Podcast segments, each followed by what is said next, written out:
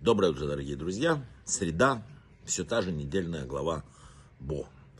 Давайте сегодня поговорим о самом сложном, о воспитании. Э, конечно, это не уложишь в пять минут, и это тема большого урока, может, когда-нибудь доберемся до этого.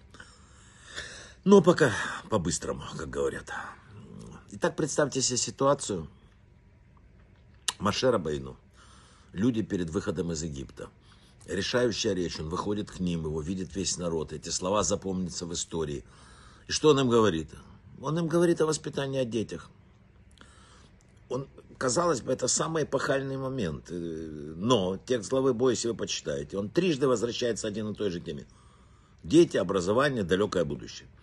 Это, казалось бы, один из самых нелогичных поступков в истории лидерства. Мошенник говорит э, о каких-то там глобальных проблемах, он говорит о далеком будущем, о долге родителей воспитывать своих детей. Вы понимаете, вот это величайший человек, сказано, что не было такого пророка, как Машей, не будет. Он видел наперед в огромные, так сказать, дали. И вот этот вот далеко видящий лидер начал рассказывать нам, что самое важное – воспитывать детей. Ну, э, в иудаизме это давно, и вы знаете, есть такая пословица, кто является евреем, это тот, у кого внуки евреи. Поэтому один из самых великих людей в истории говорит нам, что самое важное, что требуется от нас, это воспитание э, детей.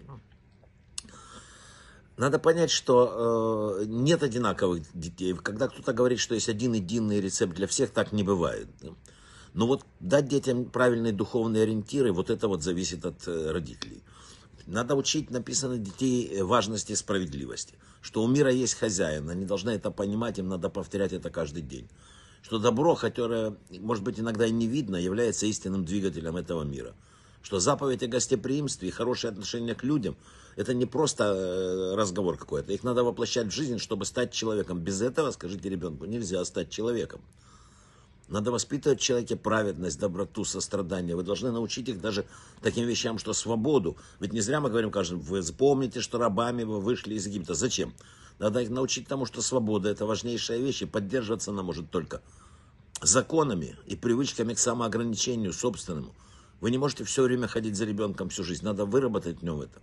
Вы должны постоянно напоминать ему и о уроках истории. Рабами были мы в Египте. Потому что те, кто забывают рабство, в конце концов теряют решимость бороться и за собственную свободу.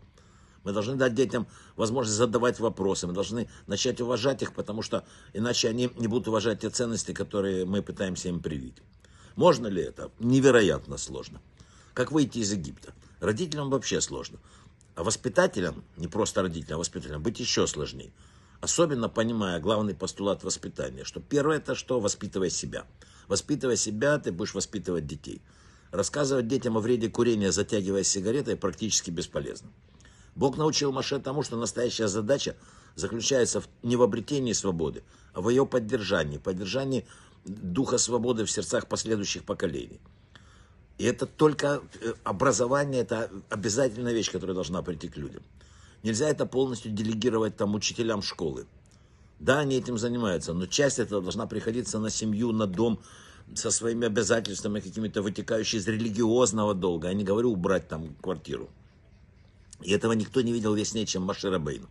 Дети, они подобны глине, которая ждет, чтобы ей придали форму. Родители это скульпторы, которые в значительной степени определяют судьбу своих э, отпрысков. Именно это имеет в виду Тора, когда говорит, что грехи родителей падают на детей до третьего-четвертого поколения.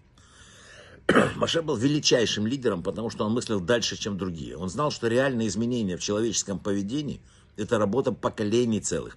Поэтому мы должны поставить во главу угла воспитание наших детей – в соответствии с нашими идеалами. Чтобы то, что мы начинаем, продолжалось до тех пор, пока э, мир не, не изменится. Потому что мы изменились. Маше знал, что если вы планируете на год, сажайте рис. Если вы планируете на десятилетие, посадите дерево.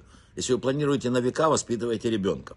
Урок Маше, которому 33 столетия остается убедительным сегодня. И еще, надо помнить, что написано, наши дети нам не принадлежат. Это чудесный подарок, огромная доверенность, серьезная ответственность. Всевышний вручает родителям возможность привести в мир человека.